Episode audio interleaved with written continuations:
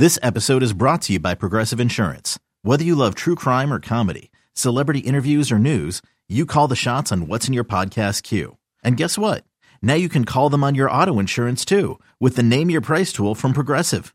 It works just the way it sounds. You tell Progressive how much you want to pay for car insurance, and they'll show you coverage options that fit your budget.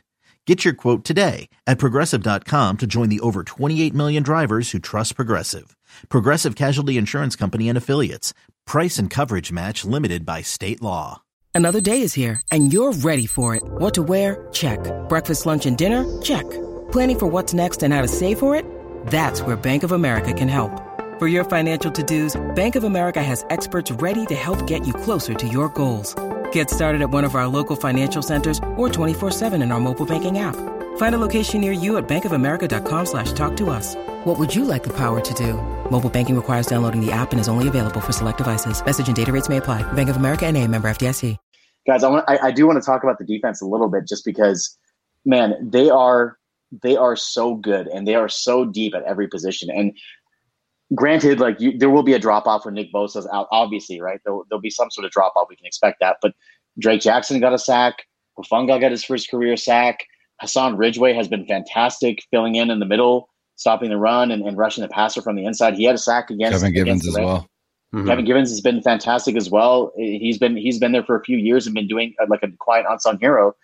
And to me, like that is where their defense wins is when they create pressure it allows their defensive backs and linebackers to kind of make plays and, and guys like Hufanga to make plays. So that's going to be the interesting thing for me to see going forward is will the D line be able to get pressure? Now, DeMeco Ryans doesn't blitz a lot, right? Like we know this, like he typically doesn't bring a lot of pressure. They blitzed a fair amount in this game and they were able to get home on over 50% of their, their, their blitzes. So it's going to be interesting to see if they blitz more as a result of not having the extra pass rush. But I do want to point out, guys, that it's it's week five is done with now, right? There's 12 games plus playoffs and hopefully a Super Bowl left for the 49ers. But you got that with DeMeco Ryans, and that's it. Because he is absolutely getting a head coaching job next year. So it's kind of like feels like it like they did with Saleh's last year. And I hope they can make something of it because DeMeco Ryans, again, I, I think he's the best coach on the staff. But this is it, right? You got 12 regular season games with him and playoffs, and that's it. And he's gone. So I really hope they can do something with them this year. Yeah, I mean the defense has given up three touchdowns in the last four games. That's it, right? No, two touchdowns the last four games. They gave up one to Denver and one to Carolina because mm-hmm. the one against Seattle was a special teams touchdown. I and, mean, and in that in that same t- uh, time span, they've scored two. Yeah, they had actually yeah. outscored the Niners' offense at halftime of this game, fourteen to thirteen in the last four quarters. Like that's that's how good this, this defense has been. Now, like you said, we're going to find out because I do. I, I said this in the last show. I think the difference this year between other years has been the secondary because you had Eman and Ward, because you had Hufanga making you know ball hawk type plays. Now with Eman not there, we're going to see. You know, obviously Bosa, assuming Bosa is, is going to be back short, at least short order, we're really going to see when you play against Patrick Mahomes, are, are they going to pick on Lenoir, or whoever's out there? We're going to find out. That's not to say that, you know, they're going to do poorly. I still think they're going to be a good defense, but I don't know. I don't know that any defense can keep up what they're doing right now. They've been so dominant. But yeah, Ryan's. I thought Carolina was going to hire him at halftime. you know, did, did he make it on the plane? Can we confirm that he made yeah, it on the plane? Are you sure he's still there? Is he at so the Greenbrier right now? I'm not sure. I do want to. I saw this today, and this was from uh, Rob Guerrero from Niners Nations put this up, and this is the thing that has been consistent with Shanahan. I don't know if it's I don't know whose fault it is. I don't know if it's on anybody's fault. I don't know if it's fluky stuff. I don't know what it is. But the Niners have been 2017 the 10th most injured team, 2018 the fourth most injured team, 2019 the sixth most, 2020 the most, 2021 the third most. Um, and certainly this year they're injured like everybody's injured. It seems like so. Again, I just I don't know why this is happening. I don't know if it's just bad luck, but at some point it takes its toll on you. And they've done a really good job, as long as the quarterback hasn't been out, winning anyway. Um, especially with the offensive line, we just see with tackles going out, and they seem to not really miss a beat. But at some point, it, it, it's going to take its toll. And if you when you have Kinlaw, Armstead, and Bosa out, and they still played the way they did, I mean, it was like wow. But when you get against better teams, eventually it's going to catch up with them. And I just, this injury thing is so frustrating, man. It's like mm-hmm. you just, every play now, like I just cringe. Like I just, it's tackle football and I see somebody get tackled and I cringe. I'm like, who's hurt now? Like that's how bad it is. Like that's like what the PTSD is with it. Every time you see somebody go down, you're like, oh, they're hurt because it just seems to happen constantly for this team. It's so frustrating. And can can we can we get artificial turf out of the NFL? I don't understand. Please. Please, I yes, just do not yes. understand what is happening. Like how many marquee players or important players need to go out with knee injuries because of artificial turf for these owners to do something about it. If the Green Bay Packers in Green Bay, Wisconsin can afford to have grass, every other stadium in the NFL can afford to have grass. Let's let it let's let's get this out of the NFL and let's move on because it is it is taking sometimes careers and that's unacceptable. It's just unacceptable. Let's get rid of it, right? When you lose a superstar like OBJ in the Super Bowl to a knee injury because of the artificial turf and that doesn't that doesn't make you, you know, take a step back and be like, "Nah, maybe we should do something about this." I just don't know what will, but that a hundred percent.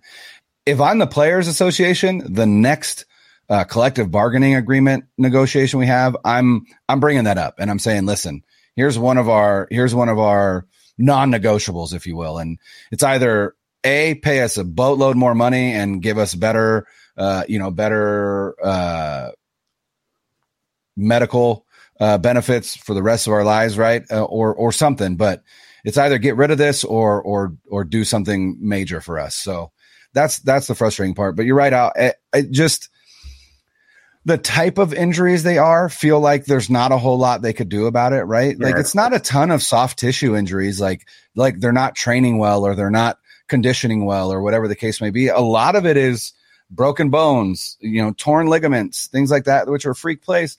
And speaking of, why is Jimmy Ward on special teams? Why is he playing special team snaps?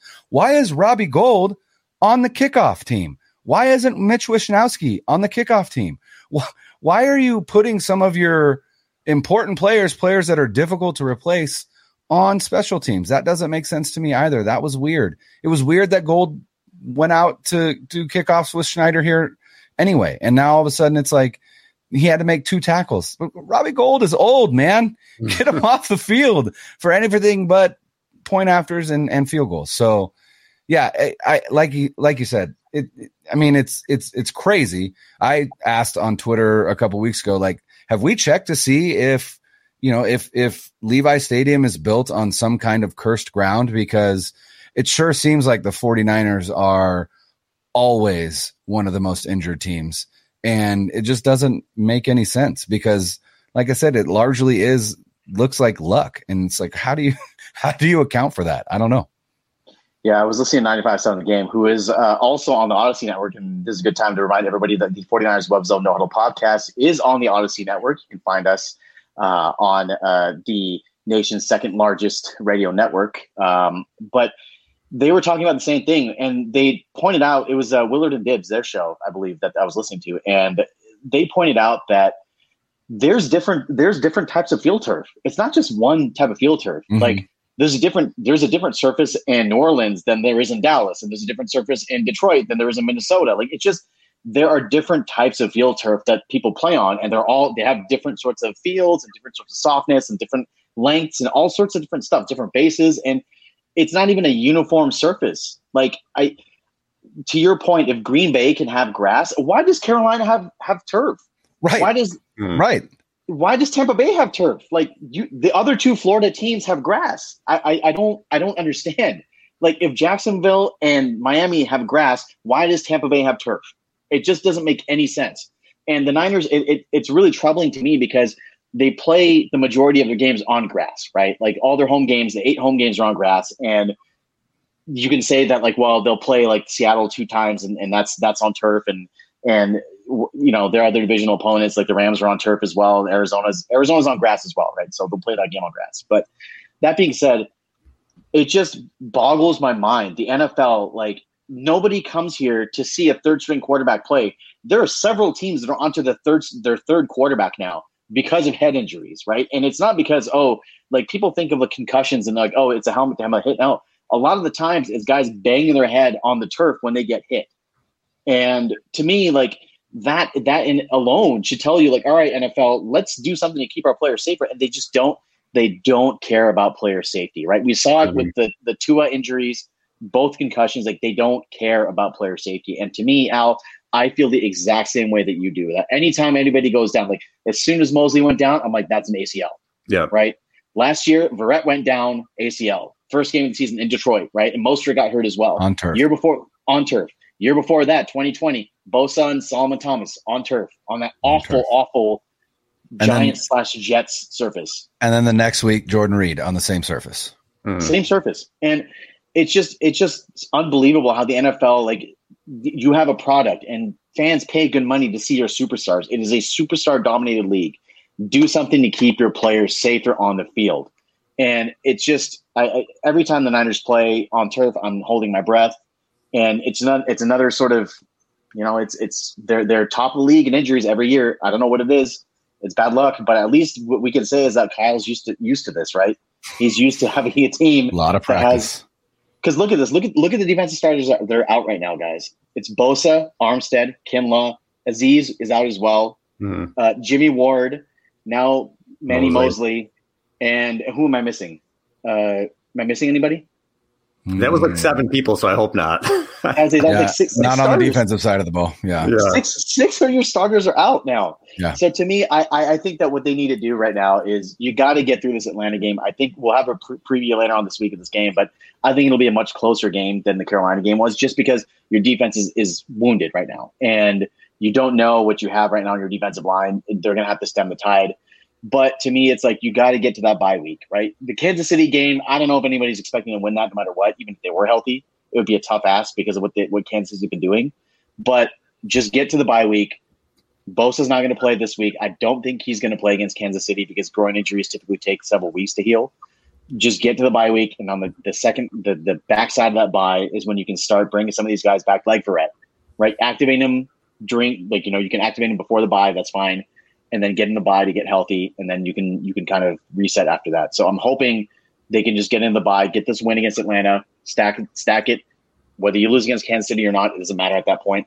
Get in the bye, get healthy, well, and then back at it. They got the Rams to remember before they go to the bye. That's right. Yeah. Okay. So, so and I'm pretty like, sure. Yeah. I'm pretty sure the Rams are coming off a bye. Yeah. In that week, I think.